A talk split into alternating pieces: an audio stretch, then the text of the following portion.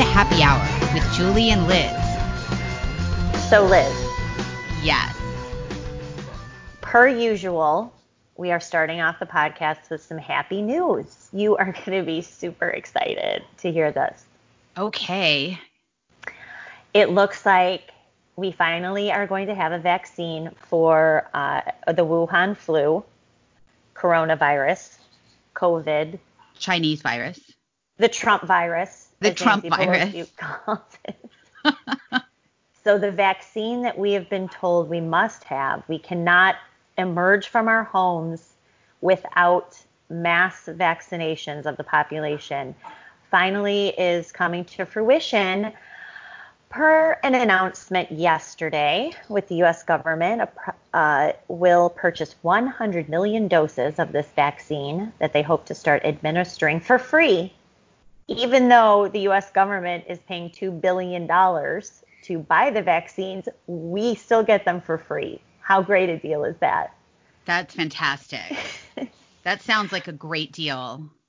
And even better is the company who is manufacturing and distributing the vaccine, which is Big Pharma Pfizer.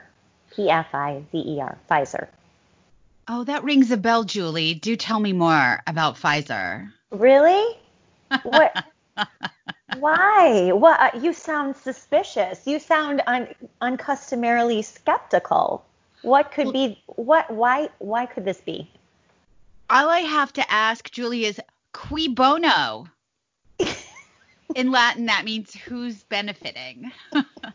For those who Thank- don't I thought that was. Spanish. Okay. Thanks for clearing that up. no. Well, you know, th- Liz, this is totally a coincidence. I can't even believe that you're raising this as a question. I'm sure it is a coincidence, Julie. One of Pfizer's board members is Scott Gottlieb, your favorite. What? I know. What? Wow, is that the same Scott Gottlieb who is always on the media talking about the virus, even though he no longer works for the federal government? That Scott Gottlieb? Yes, purely coincidental that that Scott Gottlieb for the past four months has been stoking the panic porn about coronavirus, using his credentials as the former FDA commissioner to do so. And just coincidentally happens to sit on the board of Pfizer.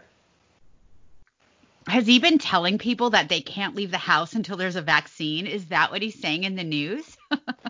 So in March, as this whole thing started to unfold, he told, um, said on Face the Nation, March 22nd, life's never going to be perfectly normal until we get to a vaccine. Wow. As you know, his roadmap to reopening that he authored also in late March of uh, 2020, uh, as his role, this is a super busy guy. I don't know how he manages all of this, but he's also a fellow for the American Enterprise Institute, and he authored the roadmap to reopening, which concluded with we can get our lives back after there's a vaccine. Wow, it's it's all coming together now for me, Julie. it's all coming into place right now. And you know, I don't know about you, or I kind of do know because we're friends, but I am not going to be first in line to get this vaccine. Um, and I'm not an anti-vaxxer. I have been vac. I was vaccinated as a kid. I was vaccinated a couple years ago with the pneumonia vaccine, so I'm not against vaccines. I am, however, against very hastily like put together uh, injections in medicine. Um, I feel like whoever gets this vaccine is basically going to be beta a beta tester, and I'm just not interested in signing up for that. I don't know, I, and it doesn't matter what company comes up with the vaccine. The fact that we're doing this super fast makes me very nervous.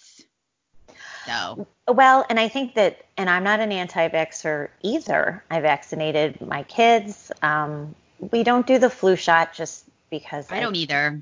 I, I just don't like the whole idea of it, but I know people do. Uh, and if you're in a high risk category, or certainly your teacher, et cetera, you should, or a healthcare provider, it makes sense. Um, but this is so this is part of aside from Gottlieb's grift on this because Pfizer stock went up four percent yesterday. Cha-ching! Oh, wow. I, am all for people making money too. I, nothing against that, but uh, the conflicts of interest on this are are pretty egregious. But um, even more disturbing. So this is part of the government's Operation Warp Speed, which is this public-private partnership developed to get a vaccine as quickly as possible. So, in their statement announcing this, Pfizer and another company, BioNTech, um, explained how they have had two trial vaccines that have received fast track approval from the FDA. God help us. Um, and pending further testing, the companies will seek emergency regulatory approval as early as October. Hmm. Yeah. I'm gonna I'm gonna nope out of that. I'm gonna nope out. Um, they should call it Operation Russian Roulette, but they can't because it says Russia in it. But I just, you know, obviously I don't want the virus to spread. I don't want people to get sick. I don't want people to die. I want our life to go back to normal. I also don't think that we should be rushing something this serious for approval, something that tinkers with your immune system, it just seems like a premise of a science fiction movie. It really does. And furthermore, Scott Gottlieb yesterday, just hours before the news broke about his company getting this big deal with the um, with his company, he explained on C- CNBC, where he is often uh, contributing, that this is going to have to require more than one vaccine because this coronavirus is seasonal. Well, also, don't you think the Pfizer stock can go up more than just 4%? I mean, I of so. course you're going to need multiple vaccines, a multiple, like, I don't know, what are the courses, boosters? That's right. Yeah. Yeah. That's just, um, yeah, this is super fishy. And I also really want to emphasize that, uh, again, I'm not against vaccinations. Vaccinations are good, but this seems like it's super fast. And that means it's too fast to see what like long term consequences are in case this thing doesn't work. Right. So this just makes me very nervous. And because the narrative is that we have to stay shut down until there's a vaccine.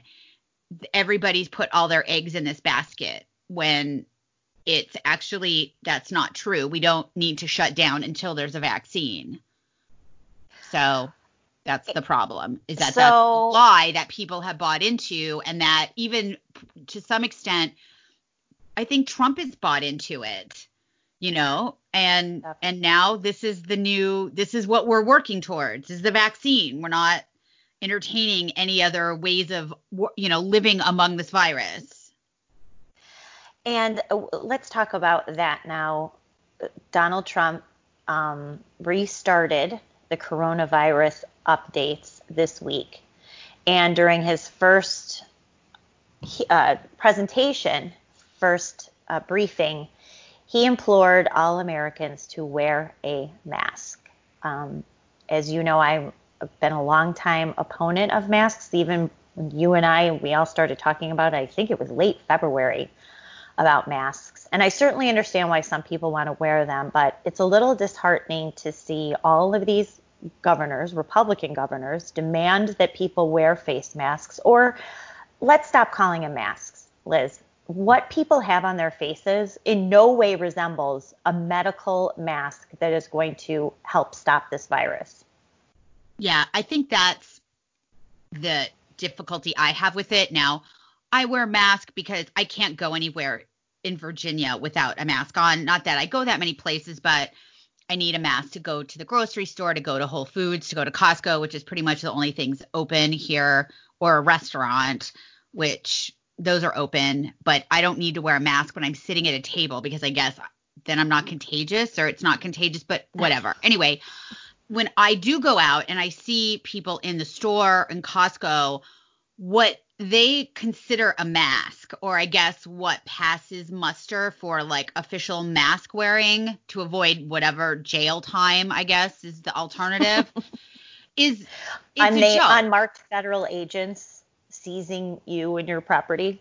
Well, they're not prosecuting violent crimes anymore. So what else are they going to do except patrol the aisles of Costco for, you know, mask violators? But they're not they're not the, these masks. I mean, I see people with fabric, I see people itching under their mask, oh, taking God. their mask off. And so it's like you really wonder if this is about hygiene or if this is just about getting people to do what you say because I just don't see how anyone could think that maybe 50, 60, 70% of the masks out there are not even remotely um prevented, you know, preventative or or whatever. I, I just don't see it.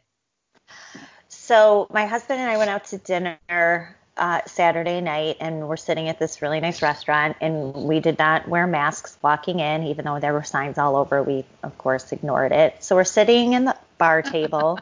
you can't sit at the bar, but you could sit at its high top table in this bar restaurant. And I'm watching these people walk in with the most disgusting things around their faces. The men who have these weird bandanas, like, what is that? That's not a mask. You don't even have it secured properly. You're taking it on and off as you're eating and drinking and talking touch with your hands and the whole thing grosses me out. But that defies the idea of some kind of serious medical grade mask. Well, how filthy are those? Oh, like for people even. that are using like bandanas or scarves or that one that like is kind of like a mini turtleneck, you know, where people wear it around their neck but then like pull it up. How filthy are those things? Disgusting. I mean, they have to be pretty dirty to the point where people are going to start getting like acne or rashes on their face because you're not really supposed to put dirty rags on your face like that, your skin. So, you know, if I saw people wearing, you know, like N95s that were fitted, maybe right. you could make that case that it would help or cut down from breathing in or sending out, you know, virus droplets and, you know, infectious virus droplets. But some of this stuff that I see, I just, it's like, is this just to, to see what you can get people to do? Because I just don't see how this is in any way preventative or helpful. It's not at all. And here's my my thing about these masks. And so Trump is now saying everyone needs a mask. The kooky governor of Ohio, Mike DeWine, who looks like a caricature and it should not be running a state at all, he issued an, a mandatory mask order yesterday. So Asa Hutchinson does. So it's not just a Democratic thing; it's Republicans doing this too. My thing is, if you are going to make this a serious public health initiative and really deny people's freedoms, I mean, this impairs your basic needs, right? Breathing, eating, speaking, smelling.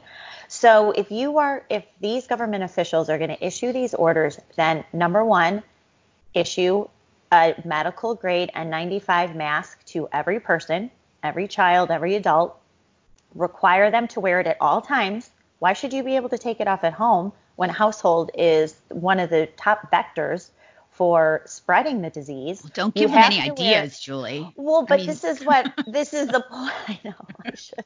God, next week it'll be every. Here's the state issued N95 wear at all times, including you know sleeping during sex, etc. So but that is the point. This is, and this is a ruse. This is a way for these elected officials to make it look like they're doing something serious when they're not because they have no answers. It's a virus, it spreads, it attacks certain, a tiny part of the population. It's lethal to. The rest of us get it, get over it, or get it and never know we even have it. And we need to go on with our lives. Well, I think that what would be the most helpful is if people just took responsibility to assess their own and their family situation. If you're very vulnerable, if you have pre-existing conditions, if you're immunocompromised, then you need to take certain steps that perhaps somebody who's younger and very healthy doesn't need to take. But that choice is being taken away.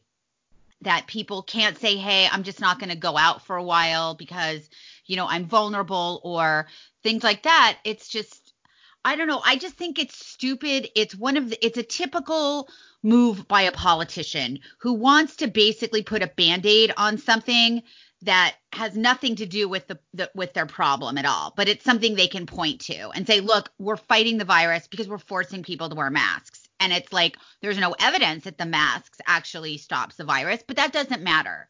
All that matters is that they're doing something.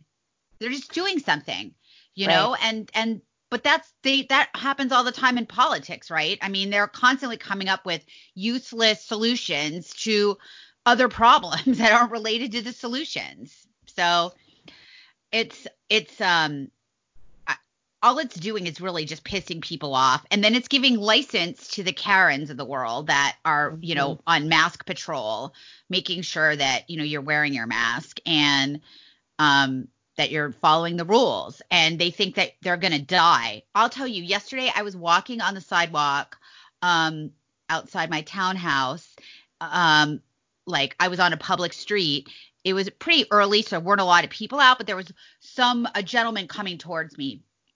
He was kind of far away. He had a mask, and it I did not have mask on because I was moving my car. I had to move my car because I'm having work done on the front of my townhouse, whatever. So I had to move my car.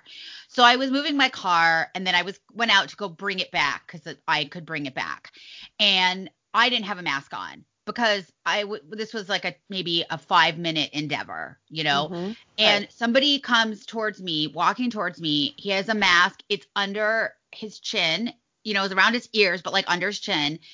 And I would say once he got like five feet away, he pulled his mask up as he walked by me. and I was like, okay. Right. I guess. All right.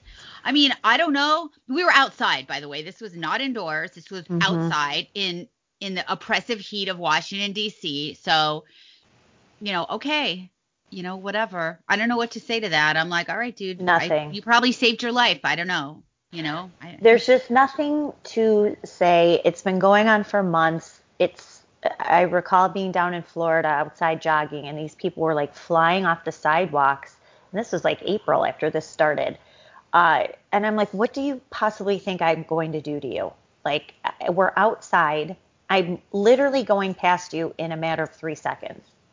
So that kind of hysteria, I thought for sure would have died down by now, is getting worse. Well, because the media is helping it get worse, right? I mean, you know, the job of the media is to inform the public of information that's important. And we don't have a media that does that. The media is has a political agenda and it only transmits information that's useful to its agenda. So instead of giving people information, putting out all different kind of studies, talking to different medical professionals and different scientists, you have the media that is just hell bent on absolute scaring scaring shit out of everybody constantly. Um, I don't watch CNN but I do check CNN's website a couple times a day, and it is just doom and gloom. And as a result, people are literally hysterical. They probably do think, Julie, that when they when you run by them, if they didn't put a mask, one of those magic virus droplets is going to fly up their nose and kill them. you know, because what? How many different news outlets have put together, um, you know, animated virus droplet trajectory? Oh pieces? God Right? Remember the New York Times the New York animation? Times has that had was one. hilarious. Yeah. I think yep. NPR has had one. The Atlantic, they've all shown you. I just saw one today. I swear to God, I just saw one today, which was like why the ba- a bar is like a horrible place. You know, is it is a horrible, filthy place where you can get COVID. You know, and then it was like a little animation showing you how your particles go from one place to another. And so, yeah, the media has a has a vested interest in keeping people hysterical, keeping our economy down, keeping people you know, nervous. Miserable. Mm-hmm. Yeah, and so that's what they're doing. And and it's worked. I mean, I can't think of anything more frightening to the to the average non-scientific person than a a virus that's, you know, killed a lot of people and done it quite visibly you know, where we were watching people in China die. We were watching people in Italy die. And then, of course, New York, which is just a slaughterhouse, um, de Blasio and Cuomo slaughterhouse. So, of course, they, they're preying on people's fears. So people freak out. And then they walk by you, they put their mask on because they really think that, you know, the magic virus is going to somehow get in there. I don't know.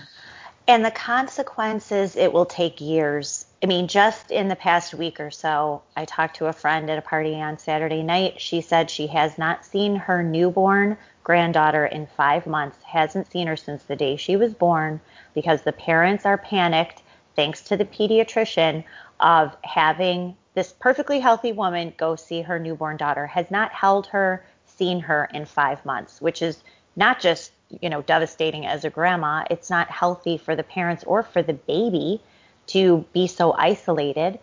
Um, a friend Are there a lot of, of newborn babies that have co- uh, that die from no. COVID? I mean, no. Last I checked, there aren't any, but you know, maybe that's just no. I'm not getting the right information. No, there there is no science, but it doesn't matter because these pediatricians, what risk do they have telling a new mother don't have your parents around your baby in case something happens. So he's covered. It's no skin off his nose to say it. Well, they probably, to, honestly, to be, to be, they probably have to because if they said, look, there's really no risk, it's not a problem, and the baby gets virus, guess who gets a lawsuit? Right, exactly. So this is all CYA.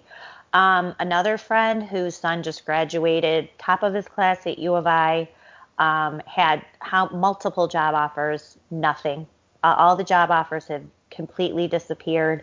Another friend whose son lost his, you know, graduated. It's funny, a year ago, these kids were getting signing bonuses for new jobs straight out of college. And I mean, we are talking, they were hired four or five months before they graduated from college with signing bonuses. Great.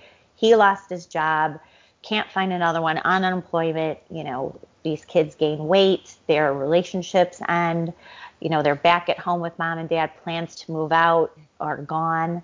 Um, you know, it, it, so you just hear daily the stories, the impacts of the human toll of this lunacy. Um, well, entire so industries are wiped out and they're not going to come back. Mm-hmm. A lot of these industries, a lot of these, it, it's really small businesses and medium sized businesses that are taking the hit. It's Restaurant. not Amazon, it's not Walmart, it's not Target. It's not the grocery stores and it's certainly not any any like DoorDash as we were talking about before the show. Um or the delivery services, but it's really going to take out the middle class, which is what it's designed to do. It's designed to protect the the Bezos, the the Bill Gateses, mm-hmm. and it's designed to take out, you know, Frank's hardware store. That's that's what it's doing. And and of course, these larger companies aren't going to make any financial commitments until things stabilize and they look at like what is the new normal because I don't think things are going to ever go back to the way that they were before the virus. I think it'll take some time because a lot of these businesses are just gone forever for right now. They're not going to they're not just sitting waiting waiting to open up as soon as we get the green light. Um, I also read somewhere, I think it was on uh, Associated Press, that something like 59% of people say they're not going to renew their gym membership. Well, that's that's a oh, business. Oh, great. That's, that's I great mean, not too. Only is that that's super good, healthy. That's mm-hmm. not not yeah. I mean, that is not obviously not good for you, but also how many businesses? I mean, when you're talking about gyms, there's a lot of small business gyms that are local. You know, it's not just 24 hour fitness um chain national chains out there there's right. a fair amount of smaller gyms that are neighborhood you know neighborhood gyms. So those are those are gone. That's that's going to be gone. There also was a list I, I don't know if it was the new york times or somewhere this week of all the number of restaurants that are closing for good. Um not and i mean this impacts your neighborhood your town your community again, to your point, it's not the big chain restaurants that are going to be going out of business. It's your favorite little sushi place. It's your favorite neighborhood Italian joint. Those are the places that are closing up. And the explanation was restaurant. Yeah, exactly. That's been in the family, you know, for generations. Now they have to close, not just because people are afraid to go out, which I don't understand, but okay, fine. Um, but I, we go out all the time. So like when we were in Florida and they opened up their restaurants, we were like the first people at Capital Grille. Like here we are. That's which, well, were, were they busy when you did that? When you went out, were there was it busy? Well, when they first opened in Florida, it was only 25% capacity. So, and it, it was just, you know, it was so different because the tables were all seat, you know, far apart and the servers all had masks on, but they were so happy to be back at work and we were just so happy to be out. Um, but these restaurants are saying we're the first target. So as soon as an idiot like Andrew Cuomo, who can't give up his daily coronavirus briefing, um, just says, okay, well, now we're going to shut down restaurants again. Well, you can eat outside, but not indoors. Okay, well, you can eat indoors, but only 50% capacity. Well, now it's 25%. And your tables have to be six feet apart. And you can't do parties more than four or five or whatever they pretend the science is. There's just no way a business can sustain like that. Mm-hmm. You know, I went to um, a restaurant that I like a couple weeks ago to meet a friend for lunch, and I you know, I think it was the first time I'd been out since the virus hit here in in Virginia and my friend who I met, we were the only two people in the restaurant. And I've been there for lunch before and it's been pretty busy. Um, because there's businesses around it and people go there for lunch and it's been busy. There were we were the only two people there. Now, how long can that restaurant when it's not a chain, you know, it's not part of a big restaurant group, it's just a, a restaurant how long is that going to be able? Are they going to sustain? They have rent to pay. I, I, I, just don't. I don't. They have to buy food to cook, mm-hmm. to make meals, and I felt really bad because this particular restaurant had tried so hard. Like when they handed me the menu, they were like, um, I'm only giving you one menu, and you know when you're done, we're throwing it away. It was like on paper. You know, it wasn't a one of the normal menus, which is like a plastic. I know, menu. right? They're like, we'll have to throw this away right away. Okay. You know, they were trying really, really hard to follow all the rules, but I don't see how that can sustain very long. And so what it's going to do is prop up the wealthier businesses, the bigger businesses. It's going to wipe out the middle class. And that I think is what it's intended to do, to be honest. Um, so let's talk about the, uh, the other factor that's driving small businesses to close, which you've been covering, which is this insane violence. I'm sorry, correction, protests by demonstrators in the inner cities. And you have been following that pretty closely. What the heck, Portland? Uh, why don't you talk about that? What's happening there? And how embarrassing for that mayor last night to go into the crowd and be basically attacked by I don't think it's embarrassing. I mean, I don't think I don't think he has enough self-awareness to be embarrassed. But basically what's going on is that there's obviously crime sprees all over the country in the big cities right now because there's been a lot of show that the um, politicians, the local politicians, the mayor and the city council are, are going to defund the police. They hate the police. So this sort of is like a green light to your your average like robber, looter, um, you know, I guess rapist. I don't know. So there's that, and those are happen. That's happening in the big cities. Like just gun violence is up, deaths are up. But Portland is just super special because in Portland, they are, I guess, protesting for social justice by trying to burn down a federal courthouse. Um, because that helps people who I well, guess obviously, of, Liz, of racism. I don't what know. What do you not understand? I know.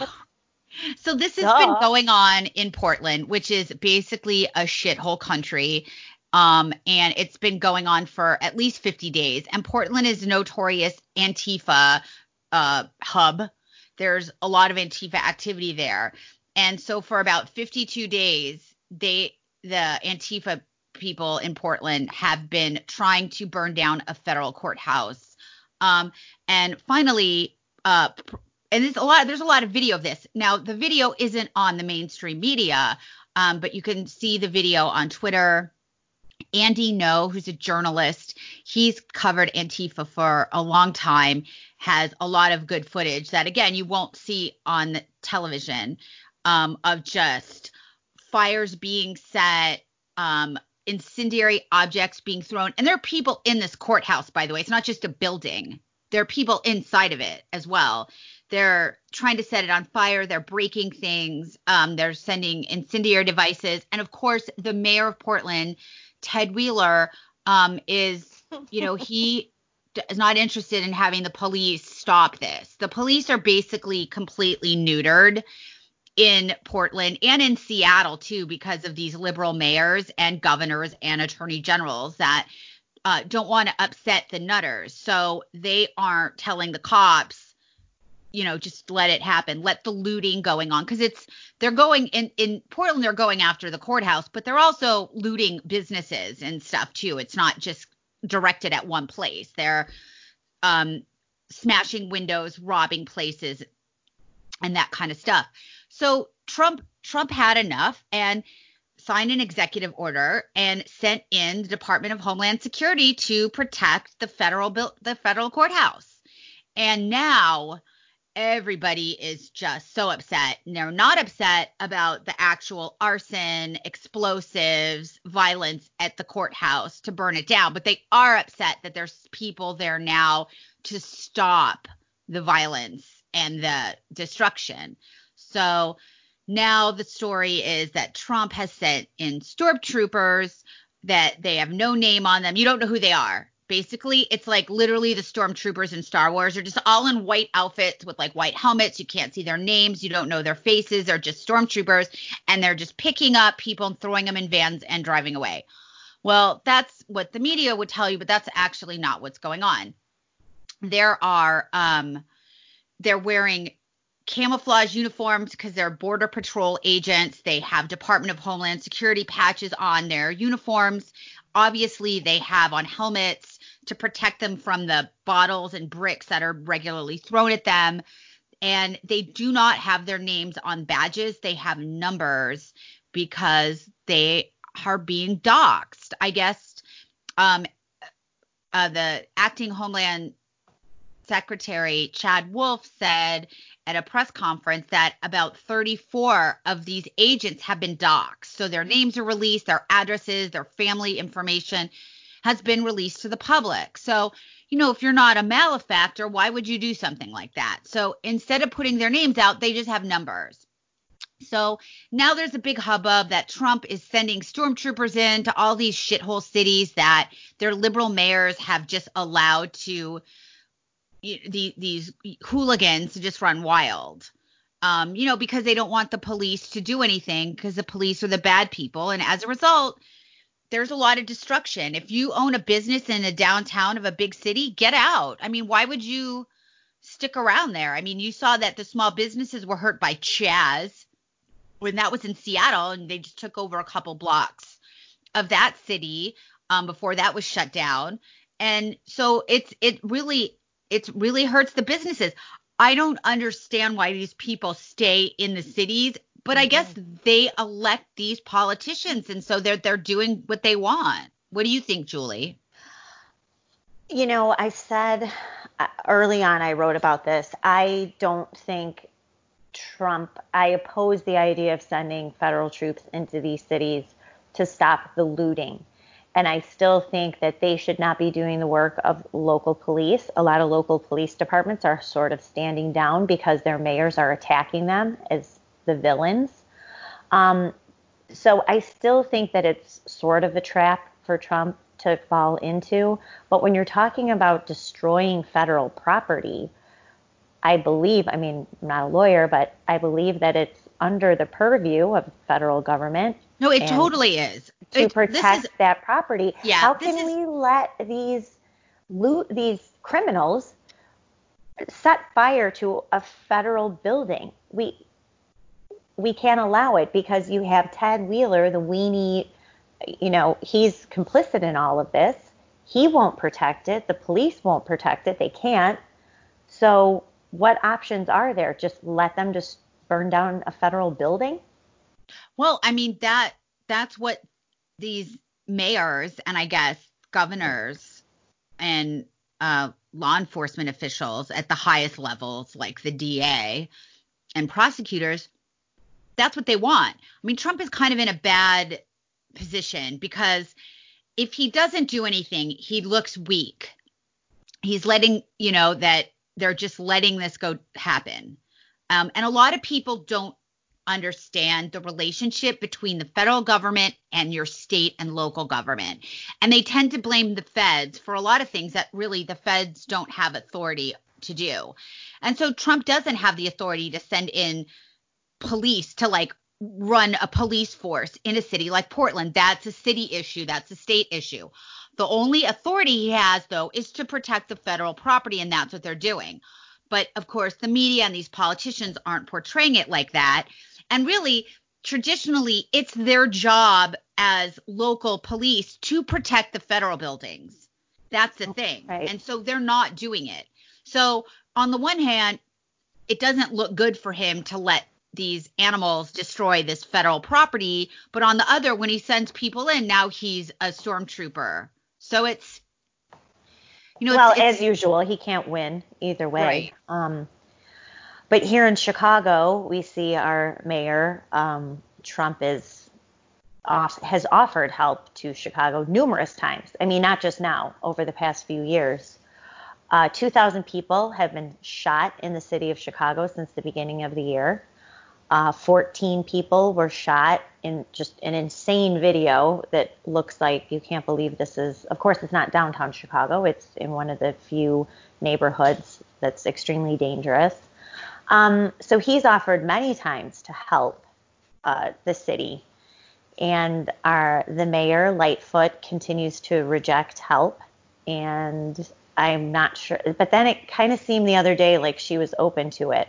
I think I she's let some trap. people in, like she's letting in federal, like FBI, um, ATF, um, some of those people to help solve crimes, but I don't think that I, I don't know if there's any federal property in Chicago that needs to be protected. So there's I think he would have to like call to like invoke the Insurrection Act to go into to put people like on the streets.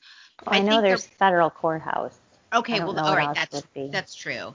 But they're yeah. just focused on the Columbus statue, so yeah, Which, they just want to get rid of that. Um, so what in New York as well, there's a lot of street crime and a lot of vi- the violence is going up. And you know, look if if you don't like the way that your a local official is is prioritizing your public safety, then you need to vote him out. But you did vote him in.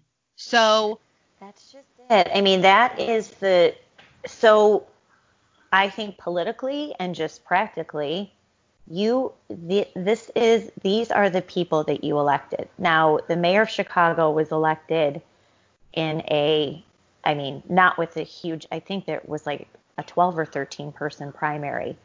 Um, nonetheless, though she was elected, but these are the people that these residents put in charge. And it's not just the mayor, it's the city councils, it's, you know, all of the activist groups that take over these cities. That's what you bought into. And the people who are trapped in the cities who really can't go anywhere, I, I do have compassion for. The rich white liberals who stay in that city who are responsible for donating to these candidates and empowering them and et cetera, those are the people I have no pity for.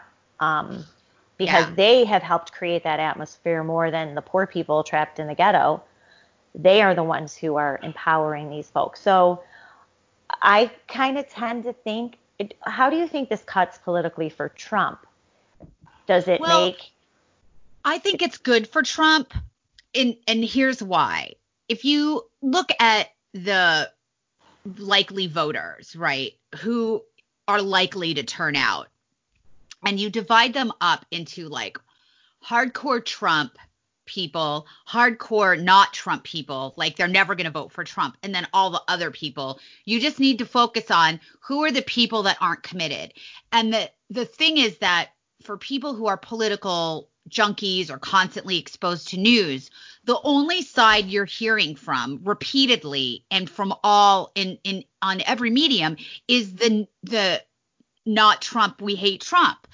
But so it's not really accurate. It's like I read the articles in the New York Times spinning this and saying about how you know innocent people were getting tear gas and they're not criminals and these are peaceful people even though there's like fires burning around them and explosives being lobbed at this courthouse.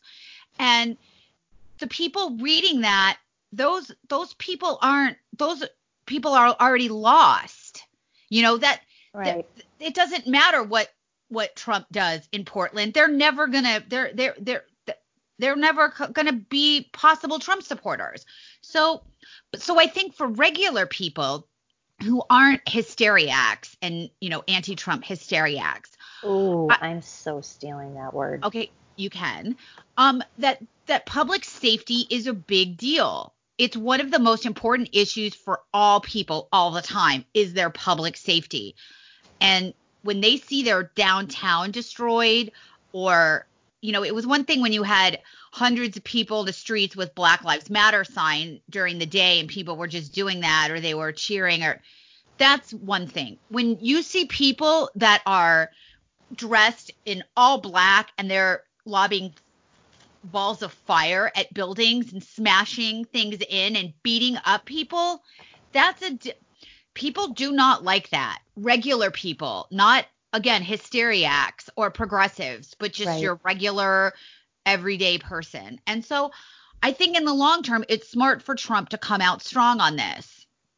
It is. So, we'll see. You know, the media of course is spinning it of mm-hmm. course. Mm-hmm. But, you know, again, people do not like social disruption like this. It'll be interesting to see how this plays out. There were some interesting polling that came out this week, um, you know, cutting very specific in certain demographic groups. It'll be interesting to see, say, here in the Chicago suburbs, how this all will play out in the November election. Obviously, Illinois will not go for Trump, but we have two congressional seats up in the suburbs that flipped from Republican to Democrat in 2018, thanks to the help of my kin, you know, privileged white suburban moms.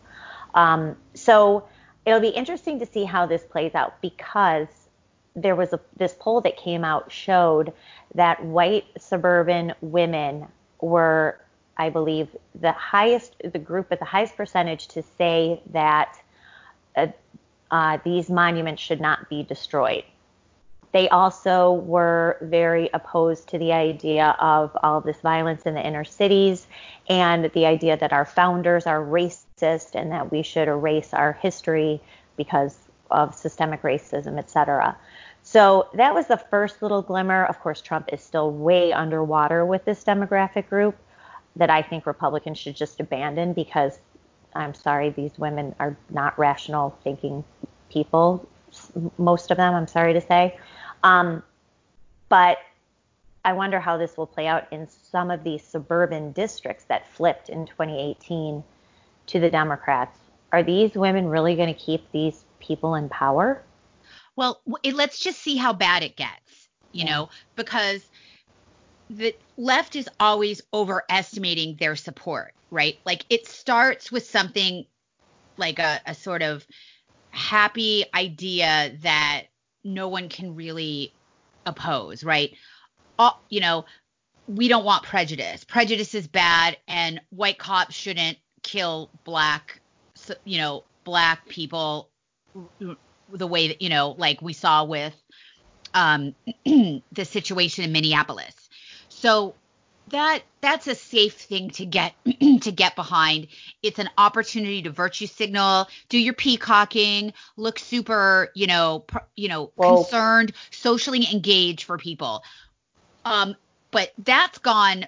You know, we've gone from justice for you know Breonna, that poor girl that was you know shot mm-hmm. and killed in a in a mistaken no knock raid, which should be gotten rid of anyway.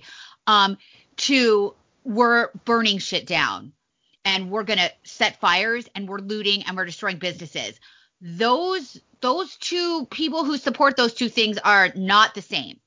So there's a line. If they if the Democrats had just stayed with the Black Lives Matter marches and the social justice and all of the other I don't know, changing the names of food right. brands or whatever things they're doing they think are going to heal the world, but really just take power. That would have been successful. The next this this new step where they're beating up people, where they're setting things on fire and they're destroying property and they're hurting businesses and there's and there's public safety issues with an accelerating gun crime. No, that's that's that is not good. I don't think people are going to support that. And these politicians have really backed themselves into a corner. It just like the, these impotent jackasses in the Pacific Northwest, in Seattle and Portland, where they're literally afraid of the progressives. Right. They they're afraid they have to tell the cops not to do anything. What if what would happen to Ted? You saw okay, so last night that mayor of Portland, Ted Wheeler, went for some inexplicable reason, thought it was a good idea to go down and talk to these protesters. There's like a thousand of them. I mean, do, do these people work? Oh my God. I no. I can't I couldn't believe the number of thugs there's like a and thousand people. And let's this. point out, most of them are white. They're These all white people. White kids. Yeah. Yes, they are. This is not Black, Black Lives Matter. They say Black Lives Matter. There's uh, very few black people that I saw. They're all white. Yep. But he goes to address this like angry crowd, you know, in the Coliseum, basically. It's like the Coliseum. And they are screaming, you need to resign. They projected their list of demands onto like a building behind him. Like, and one, the last one was, you need to resign. And this is the guy who's Which we can all get behind. Yeah, this guy, well, yeah, but this guy is the one who basically muzzled the police. This, this is the guy where the police aren't prosecuting these people, these malefactors it's not like this is their first brush with the law. These these people are in and out of like a revolving door justice system where they're just never taken seriously. So they just come out on the street and keep keep up with their their mayhem and chaos. So he goes to address them and they spit on him and they scream and they tell him to resign and they call him all these horrible names. And and this is the guy that's basically done a lot of what they want. So and the same in Seattle, right? You saw how terrified the Seattle and the Washington politician was what was to like get rid of Chaz, you know, and right again, Chaz not widely supported in the Washington, so or Seattle, not like they have the numbers behind them, they don't, and yet they're terrified. So a lot of Democrat politicians are really painting themselves in a corner they're going to, well, they're not going to be asked by the media because the media will not ask hard questions of them. But someone is going to ask them at some town hall or something and say, hey, do you support defunding the police? And they're going to have to answer. And right. I, well, I think I, he, a lot of he did say no, right? Say he that again. Say, he did say no, right? Wheeler said no to defunding the police. Right, he did, but um, I think where was it? Oh, in Michigan, Gretchen Hitler like just to fund like cut 115 million dollars of police funding. It's like yeah, Detroit's got no problem, so yeah, why not? I mean, they're they're cutting funding, a lot of funding. So they're getting a lot of what they want and it's still not enough. But still the Democrats are going to have to go on the record. They're going to have to say whether they support defunding the police and that is a tough question because the normie the normal people don't want the police defunded. They don't want right. the police funding cut at all. I think that they really believe the left really believes that this chaos will backfire on Trump. That keeping and again, I, I do think that this is kind of an outgrowth of these schools and universities been cl- closing down. Not that a lot of these kids would be doing that, but it certainly gives them something to do. I mean, if you're if you're a kid who's been stuck inside your, you know, little tenement for the past since mid-March and you see the only activity that's allowed right now is looting and rioting, you're going to join, right? And so oh, that's oh, why they're they're trying to keep these poor kids lockdown for another three or four months. Well, it's the only non-restricted activity, right? I mean, right. it's literally the only non-restricted activity that you can be involved in. And fortunately, um, in a stroke of genius, they the p- people have to cover their face, so it's kind of convenient, you right. know. That is um, true. But yeah, I. But are these people going to vote? And how many of them are there versus other people who are affected by public safety? I don't. I think this is going to backfire on the Democrats because I don't see it slowing down. I think it's just going to keep ratcheting up. Yes, I think so. And I think the other thing that's going to be bad is hold on, you, talk because my dogs are barking. Yeah, I do. I don't see the violence t- toning down. I don't. I don't see people walking away and saying, "Okay, we've made our point. I guess we're not going to try and get rid of the courthouse or get rid of this Christopher Columbus statue." And I think the politicians are in a place where they have to give some lip service, but not too much lip service where they alienate the people who aren't, you know, don't consider themselves progressive agitators. So th- this is a tightrope. And, you know, the people who are talking about Trump being um, overly authoritative and he's trying to stir up a race war over this, this isn't even a racial issue anymore. You know, it's convenient for progressive activists to cloak themselves in these quasi allegedly virtuous um, activities that they're fighting for social justice, but the actual people they claim to fight for are not down with this. There was an interview um I saw with some residents in on the south side of Chicago. They were African American and they were asked, you know, do you want the police cut and they were like no we don't want the police cut we want more police they're begging for protection so it's a very um if this keeps going i mean if this had started maybe closer to the election i think it would be able to be something that could be parlayed into um a political advantage but the longer this goes on and the longer it goes on it has to keep ratcheting up and so the more extreme it gets the more likely it is to really backfire and for people to get sick of it and for people to say, hey, you know what? Let Trump call in the military and stop this. You know, that there's just too much damage. I read somewhere that there's been 25 million dollars of damage, I think, in Seattle just wow. from this this alone. So it's a really um, I just don't see how this benefits anybody. Yeah, and the polling too is starting to bear that out also. You know, most voters, I'm just looking at a Rasmussen poll right now, most favor use of federal cops to fight crime in some cities. I have to imagine this is plenty of people in the cities as well, um, with just 36% opposing. Um, let's see, Democrats by 53 to 39% margin are opposed, of course, but independents 48%, want the feds to get involved, 39% do not. So that's kind of interesting, even for Democrats, which usually, you know, anything against Trump, it's like 99%. Right. so even to have it just, you know, 14 point spread between Democrats who want it and those who don't, um, it is sort of interesting how this is all, how this is politically probably going to benefit Trump. So before we wrap up, if you're Trump, you know, we're now, what, three and a half months away from the election, which we won't know on election day or probably for weeks after who the president is. But as we get ready to launch into the official campaign season with Joe Biden remaining in his basement until he emerges to give some nonsensical speech about child care, some such that he gave this week, then scoot off the stage claiming he had somewhere else to go, which means he had to go to his basement, so he didn't take questions yet again from the press. Um, what do you think Trump needs to do? Uh, I, I think he's getting off the ropes a little bit. Uh, the polling, even as skewed as it is, doesn't look as bad as it should for Trump. I know there was another U, uh, YouGov poll that came out. I think it was published yesterday that only shows Trump behind seven points for Biden. Yeah, I don't. I don't look you have to account for. I know you were a pollster, so you know Yeah. that you want to No, tell I-.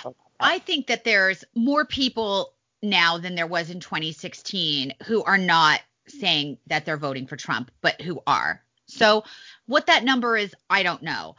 I also don't think Trump is as bad off as the media. One thing that the media likes to do is put out these national head to head numbers and are like, Trump's behind 50 points from Biden. Guess what? There's no national vote. Okay. That's not how we pick a president right. that is a weaponized poll that's supposed to demoralize uh you know to picket Trump and to demoralize Trump supporters. It doesn't matter if a million more people in New York and in California decide to come out for the first time and vote against Trump. Also, make has no effect on the, you know, on the electoral college calculus. So but what I think Trump needs to do is I do think he should continue to do um press conferences like whether it's coronavirus or national safety um he should keep them short. He should keep it tight. He should have experts. He that's the thing is that Trump doesn't understand. You know I think he thinks it's like the Trump show for these things but he also looks authoritative when he's standing behind the people who work for him and who are experts.